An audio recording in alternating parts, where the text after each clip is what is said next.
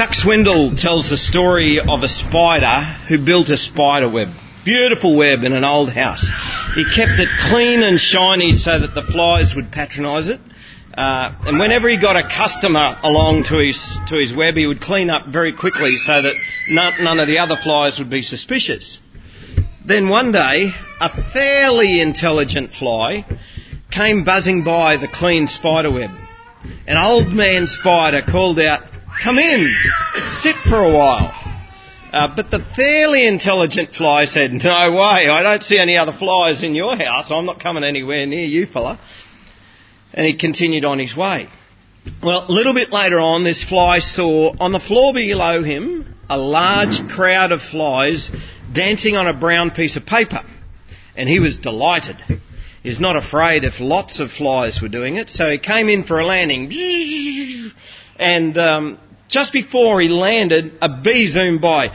Don't, don't land there, stupid. That's fly paper." But the fairly intelligent fly shouted back, "Don't be silly. Those flies are dancing. There's a big crowd there. Everybody's doing it. That that many flies can't be wrong." Well, you know what happened. He came in, he landed, got stuck, danced for a while, and died. What does it profit a fly or a person if he escapes the web only to end up in the glue? Um, today, I have to talk to you about one of the most difficult and yet important topics that a Christian pastor ever has to teach on, and that is, how do you choose a church? And, and how do you know if a Christian leader is leading a church deeper into God or diverting them off the path of life? How can you tell a good teacher from a bad teacher or a good prophet from a bad prophet? And the reason I find this one of the most difficult messages to teach on is not because it's difficult to understand. It's actually very easy to understand. Um, the difficulty is because it really calls into question and forces us to put under the microscope every Christian leader, to, to look at their character, what they teach, their track record, their motivation for what they do. And this is something I don't like doing. Um, but Jesus commanded it. And he didn't only command it of me, he commanded it of you. And you have to put me under the microscope. And you have to ask yourself the question, is what Michael is teaching me, is that right or is it wrong? Um, is it of God or is he leading us astray? We all have to be discerning. Now, I know Jesus said, "Do not judge lest you also be judged," but he also said, "Watch out for false prophets. Be aware of them. Be alert." He told us to be discerning of the path that we are on, the path that we are taking. And he also told us that his path would often be very lonely because only a few would travel it. None of us like to think badly of Christian leaders. We've been taught to respect them, and that's right, we should. Uh, we've always taught, been taught to give everybody a fair go. Don't judge, don't criticise, don't rock the boat. But Jesus commands us to be discerning and to watch out for those who might be leading us astray and to be very careful which path we choose to follow. And the path that everybody else chooses, well, more often than not, than not, that is the road to destruction, while the road to life, well, very few follow that one.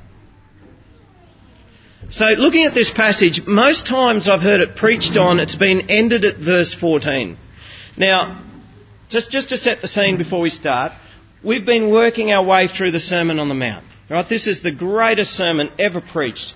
And, and there's been so much great teaching, all from Jesus for up on that mountainside as he's talked to us about Um, all sorts of things, from our relationship with God to our relationship with one another, our relationship between husbands and wives, um, the the way that we shouldn't, you know, we should love others.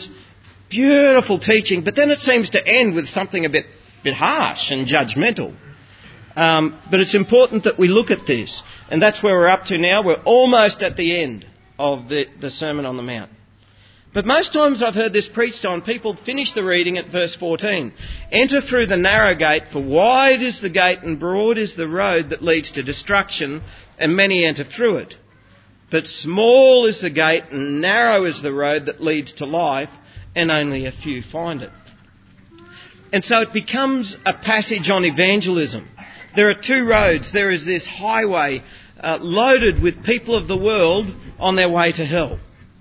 But Jesus Christ calls us to enter through the narrow gate, to put our faith in Jesus Christ and be saved. Now, that's the narrow road. And that's fair enough. That's that's a good lesson to learn from what Jesus said. Don't go following people of the, of the world. Enter through the gate, become a Christian and follow Jesus Christ. That's a good lesson.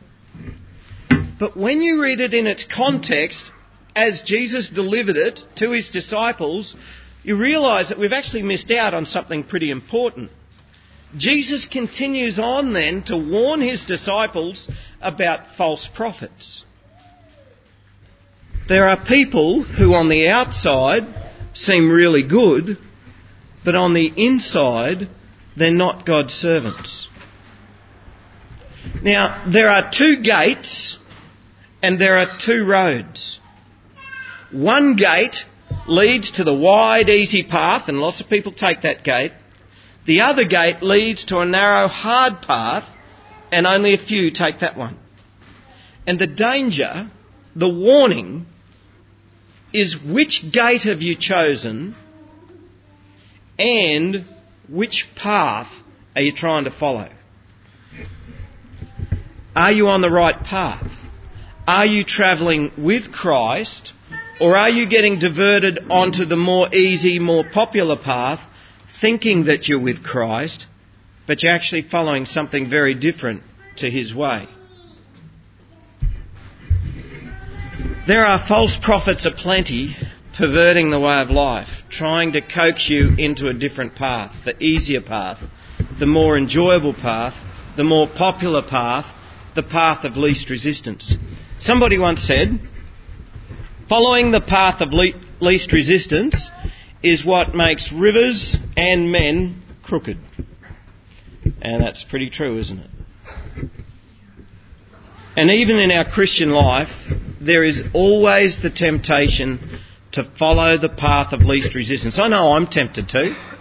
This is the easier way. This is, this is the path I'm going to take. If one Bible teacher teaches a hard road and another Bible teacher teaches an easier, more appealing road, I can tell you now which one's going to be the more popular. So, what is a false prophet? Well, for the purposes today, I'm, I'm going to group together false prophets and false teachers. Um, they're pretty much the same thing. Satan will do anything that he can to disrupt the mission of God and to corrupt the gospel of Jesus Christ. And one of those ways is through false prophets and false teachers. These are people who either knowingly or unknowingly divert the people of God from doing God's will. They divert people from the truth. They can divert a church from God's purposes for that church. They can divert Christians from, from becoming the new creations that God wants them to be. But where's the danger, I might hear you ask? Surely false prophets are rare, aren't they? And surely we can pick them out easy enough. We, we don't need to go looking for a red under every bed or, or go turning over every rock to try and find something that's firstly non-existent, do we? Well, actually, according to what Jesus said, they're not rare. And, and, and if you read through in the Bible, Second Peter chapter two says, there will be false teachers among you. What he's saying is expect them. When people have a mission from God, Satan will try to disrupt that mission. And one of his easiest ways is through false teachers. It is regular. It is common for false teachers to infiltrate a church. And often the churches that they target will generally be the churches that are actively serving God.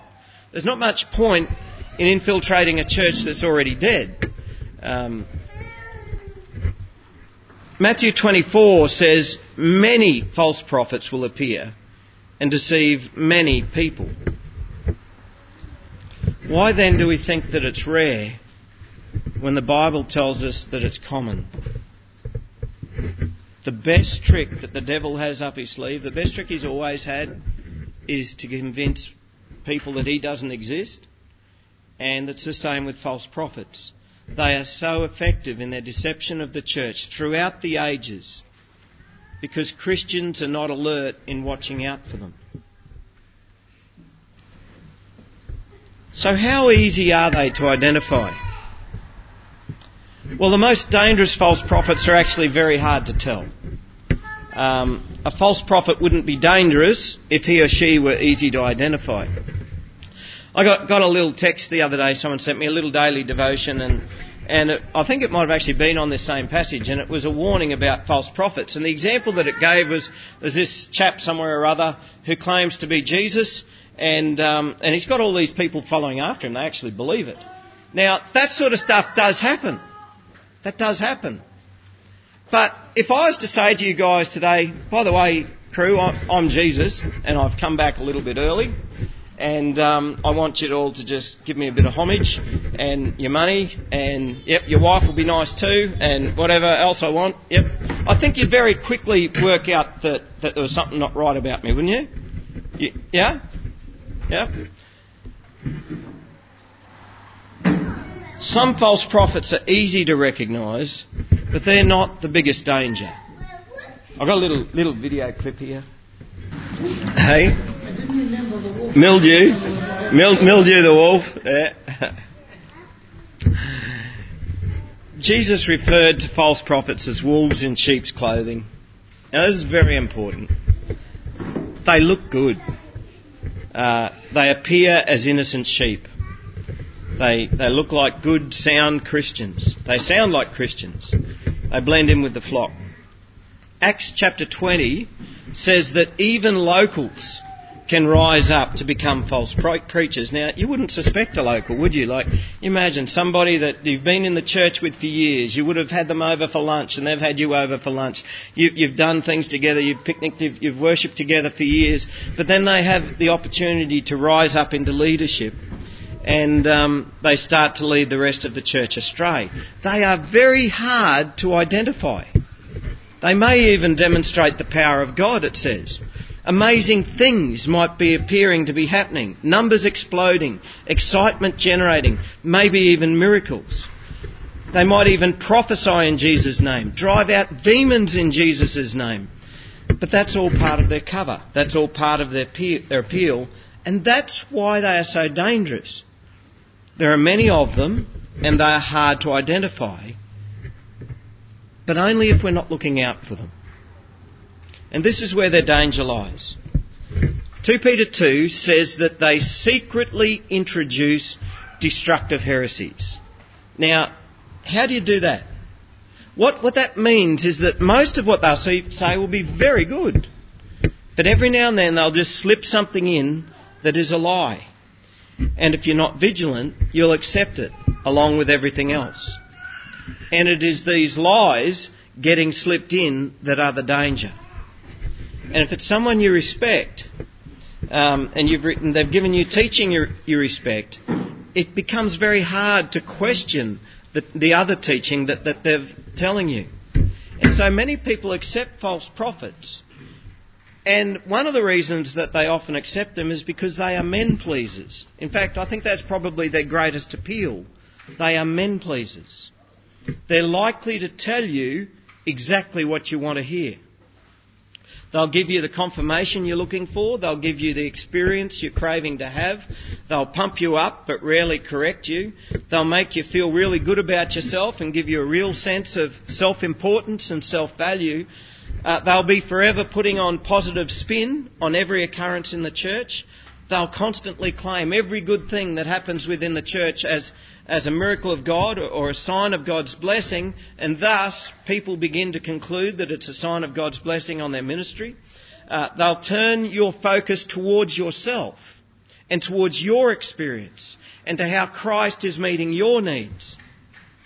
They'll tell you what you want to hear, and they'll give you what you want to experience. Often, false prophets are very talented sorts of people They might be musicians or entertainers, speakers or academics, people who have a way of working a crowd, people who have a way to get you to follow along after them. They might be leaders. Their teaching will often appeal to your fleshly nature. Now, something that I know is that even though I'm a Christian, stuff keeps appealing to my fleshly nature, and I've got to keep battling my fleshly nature. Second Peter two says that many will follow after their shameful ways, or their licentious ways, or their sensual ways. What that means is that what they teach and what they do will feel nicer. It'll be easier. It'll be more appealing to the flesh. It'll be less challenging. It'll be more accommodating of your chosen lifestyle. And so many people follow their ways. Now, I've just pulled three examples out here to give you, just three simple examples. We live in the era of the megachurch. There are a lot of churches scattered throughout the world with thousands, sometimes tens of thousands of members, and there's nothing wrong with a megachurch. It is actually a fantastic feeling to be together in a huge church with all of these Christians all together, all praising God. There's nothing wrong with a megachurch, provided that what they're teaching is the, is the Word of God and is the true gospel. But a very high percentage of, of megachurches preach what is called a prosperity doctrine. You've probably heard of that. It's where God, that the message might be, God wants you to be rich. God wants you to bless you. You know, you give, He'll bless you ten times, a hundred times over. You give, you give a hundred dollars to, to, to this church, and, and God will give you a thousand back in return. It's, it's a blatant appeal to the flesh.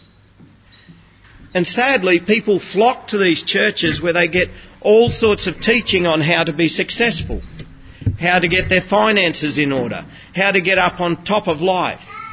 This sort of stuff appeals to the flesh. It's all good advice for living, but it's not the gospel. And, and many fall for it hook, line and sinker. And generally, these are the biggest, fastest-growing churches in our Western culture. But it's not only megachurches. You find the prosperity doctrine right throughout the countryside. You'll find churches even sprinkled throughout country Queensland who teach this prosperity doctrine, this appeal to the flesh. It is prominent on Christian radio. It is prominent on Christian television, that there are well-known teachers on, on all these things being beamed to all parts of the world, sharing this prosperity doctrine. And it's very appealing, but it's not the gospel. A second example that sometimes can appeal to us good evangelical types. For me and for many Christians, the greatest blessing and the greatest excitement I can see is to see new converts for Christ. Anyone want to say amen to that? Amen to that, yeah. Um, but sometimes the message that is preached is not the gospel, and the message that people respond to is not the gospel. Sometimes a message might be preached, right, if your life's a mess, come to Jesus and He's going to fix it all right up. And that's it. That's not the gospel. And people make a decision for Christ, they're counted in the ranks of converts, but they're not saved. The Bible teaches us that to be saved, we repent, believe, receive. Repent of your sins. Now, repentance is a doing word. It's something you have to actually do. It's not just words, I repent.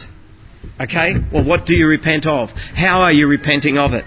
It's a doing word. It's something that we have to demonstrate. And then we believe in the Lord Jesus Christ. That really is also a doing word. Um, John and I were talking about this last night. To have faith in Jesus Christ. We talked about the example of, of Blondin walking over the Niagara Falls on the, on the tightrope. And um, he said, do you believe I can do it? And they said, yes, yes, we believe you can do it.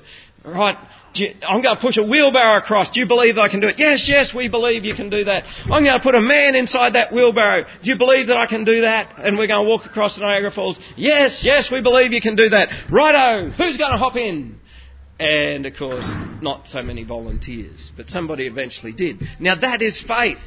That is believing in Blondin was hopping into that wheelbarrow. And to believe in Jesus Christ is to entrust Him with everything. That's, that's to believe in Jesus. So there are many empty conversions that are not conversions at all, which can generate excitement in us, but it's all just smoke and mirrors. Another example, which is what I call the me church, and this teaching is growing pretty fast, and that's where it's all about me. It tends to attract the younger generation, my, my age and younger. Um, did you see what I did there? You saw what I did there? I, I put me in the me, in the younger generation. I, I did that pretty well. Uh, and and, we, and the, we are called the me generation because generally, from my age and younger, it's all about it's all about us. It's all about me. Um, I have everything geared to suit me. And that goes the same for church. But it's not only the younger folk, there are also many more mature Christians who love the me church. Either because A, they're excited to see the younger folk there, or B, because they despise authority. And the me church doesn't doesn't submit much to authority um, and doesn't promote much authority, unless, of course, to the main pastor. But you might recognise some of the teaching. For instance, when it comes to serving God, really the message is if you don't feel like doing it, don't do it. Now, of course, they don't phrase it anywhere near as crass as that. It, it gets spiritualised to give it some appearance of godly teaching. And, and it's a mixture of truth and lies. And that's what makes it hard to tell, and that's what makes it dangerous. So the teaching might go something like this. God has given each of us spiritual gifts, which is true. And God has given each of us passions and desires. That's less true, because I know a lot of my passions and desires haven't come from God. Um, so it's sometimes true. Um, and some of us have been trying to function outside of the calling of God. Now that is true. Some of us have. Sometimes. If God hasn't put a passion for something in your heart, why are you trying to do it? You're trying to work outside of God's calling. Now that's often not true. But there will be other things that, that God has put a passion in your heart about, and those passions are the passions of God, and you should follow those. Now that's very often not true as well. It can sound all very good, reasonable and spiritual, and it really appeals to the me generation. Because on the surface it looks good, good, on the surface it looks spiritual, but only some of it is true. And that's what makes it dangerous. What is that that is untrue? Well, if you render it down, basically it's an appeal to my flesh. Do what you enjoy doing. If you don't enjoy doing it, obviously God's not asking you to do it. If you don't have a passion for it, obviously God's not calling you to that. That's just simply not true. It assumes that God will only call us to what we enjoy. Or God will only call us to what we have a passion for. And if I don't want to do it, well, God obviously hasn't called me to serve Him in that way. But when God gives us a direction, we have a choice. We either obey or we disobey. I, I don't get to choose, well, I'm not actually passionate about that, so therefore God's not calling me to it. In fact, um, many of the prophets were called to do things they didn't want to do. They were called to things they didn't have a passion about. Think about poor old Jonah. Right? Go, go to Nineveh. What did, where did Ta- Jonah go? Tarshish. Um, but God took him there kicking and screaming in the belly of a whale. Big fish. Sorry, not whale, big fish. Um, and many of the prophets were, were called to do things that they didn't want to do.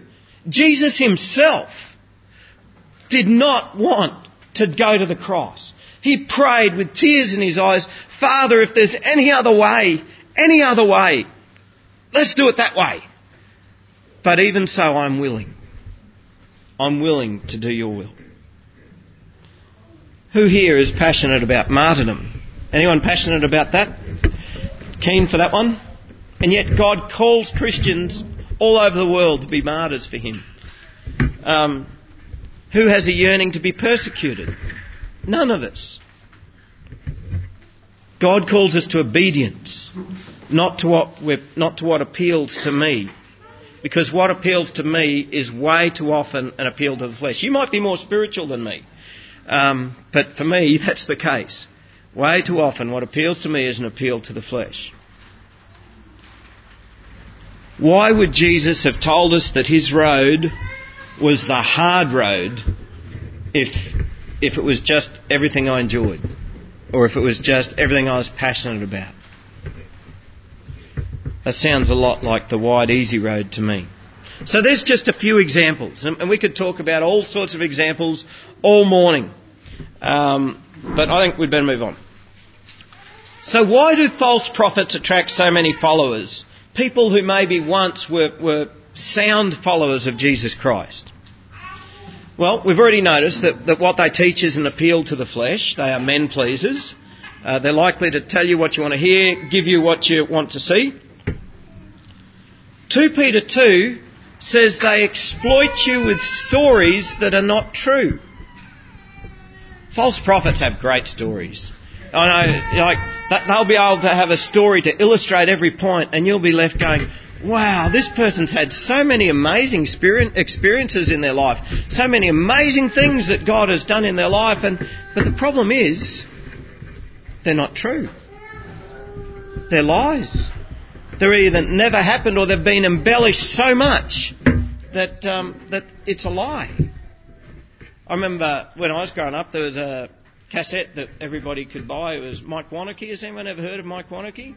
He he, was, he had a testimony, and, and he was used to be this satanic high priest, and but he became a Christian. He had this, and he was a comedian as well.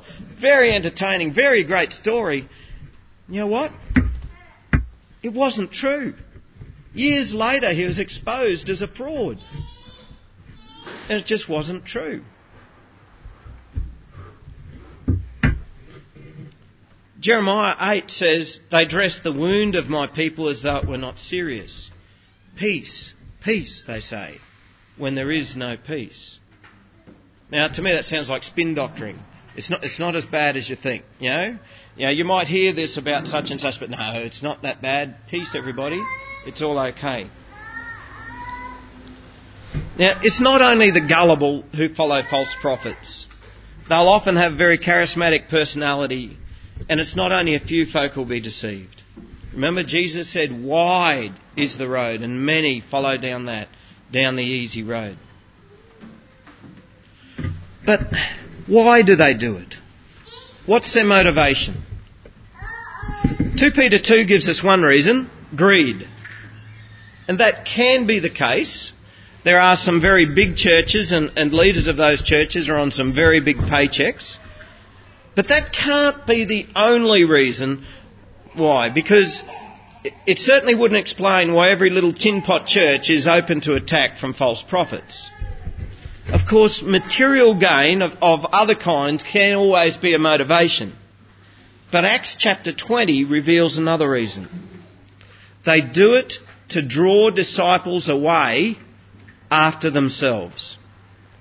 You see, what they enjoy often is power. The power, the influence that they can have over people's lives, the ego trip that they get out of having some people follow after them and lap up everything that they say. Power. Now, our passage for today says that no matter how good they look, inwardly they are ferocious wolves, ravenous wolves, which literally means they want to be stealing away. And they steal away the people of God from the mission of God. They divert the mission of a church from its God-given direction, which is usually the tough road, and onto a wider, easier, more enjoyable path. So, if there's such a danger, how do we identify a false prophet? Jesus said, by their fruit you'll recognise them. But what are the fruit we're looking for? False teachers will usually point to what they've done, to what they've achieved as their fruit. Uh, it's seen as a blessing of God on their ministry. They'll point to the numbers, they'll point to the excitement that's generating in a church, they'll point to decisions for Christ, maybe even baptisms. Jesus said that they'll point to miracles, to prophecies even. They might even drive out demons in Jesus' name. But on the day of judgment, Jesus will tell them plainly, I never knew you. Away from me, you evildoers. I just find that incredible, that some people will have the ability to achieve amazing things in Jesus' name. They have the ability to stir up a church and set it on fire, but they're not of God. Is it any wonder that we get deceived? Achievement is not the fruit that God looks for. Fruit is not excitement, numbers or money. Nor is it a sense of eager expectation. The fruit is the fruit of the Spirit. It's a deeper level of transformation in a person's life. Fruit is the fruit of one's character. And the thing with fruit is it usually takes a long time to grow. When we first moved to St George, the first birthday that Robin had um, in St George, which by the way, next week's Robin's birthday, next Sunday. See, I remember, I remember. Um, and she's still only thirty-one. Um, But on her first birthday, Robin Robin loves avocados. She can't eat them anymore. She's now allergic to them. But when we first arrived in St George, we, she loved avocados. So I bought her an avocado tree for her birthday and we planted it. And the people in the church were really excited. And, oh, you're planning on staying a while then? Because I think Aldridge just probably said that to us, because they, they know that avocados take a while to fruit. I had no idea how long it took. But it grew for a few years before it started to fruit. And then we got a couple of years of fruit off it. I guess somebody else will get to enjoy that fruit now. But you know what? People are the same as fruit trees. Sometimes it takes a little while for the fruit to show, but eventually it will. A good tree bears good fruit, and a bad tree bears bad fruit. And it's the same with people. Eventually, false prophets will, will get caught out. Some people will eventually be able to recognise the fruit that is inside of them. Maybe lies, maybe greed, maybe lust or anger, laziness or violence, uh, self-interest, questionable ethics, foul language or false humility, double-mindedness or faithlessness. They might be two-faced or dishonest. But it might take years for the fruit to be recognised. But until then, we have to rely on the gift of discernment. Two weeks ago, I, I shared with, with uh, folk who were at, where were we two weeks ago? Uh, Begonia and, and Thallon. I shared with the folk there um, something that about the gift of discernment, and so there's going to be a little bit of a repeat for you guys. Some people will identify false prophets far quicker than anybody else. Now, it's not because they're more spiritual, nor is it because they're less gullible. They identify false teachers far quicker because of the Holy Spirit gift of discernment. They have a God-given ability to be able to discern sheep from wolves. And I said to these folk, they're like Maremmas, if you like, um, who, who keep a watch out on the flock, and they can sniff out the wolf. They give warning when somebody who appears to be of God is actually leading people astray. Now, it's very important that the Christian church, and particularly the leaders of a church, pay attention to these people. Because God gives spiritual gifts to the church for a reason, but not everybody has the same spiritual gift. And the gift of discernment is given to some people to prevent the whole church from being led astray. Now, as I said at the start, I find it hard to talk on this sort of stuff. But we've been working our way through the Sermon on the Mount. And um, and Jesus warned his disciples to watch out for sheep, for, for wolves in sheep's clothing. And I have to do the same. Be vigilant and stay true to the glorious gospel of Jesus Christ, turning neither to the left or the right. Don't take the popular path, the easy road. Stay the course. Follow Christ, not the crowd. And there is so much good to follow Christ. I don't want anybody to leave here today feeling negativity towards the church or negativity towards towards anybody and go, right, now, now we've got to go out and we've got to seek and destroy. That's not what it's about.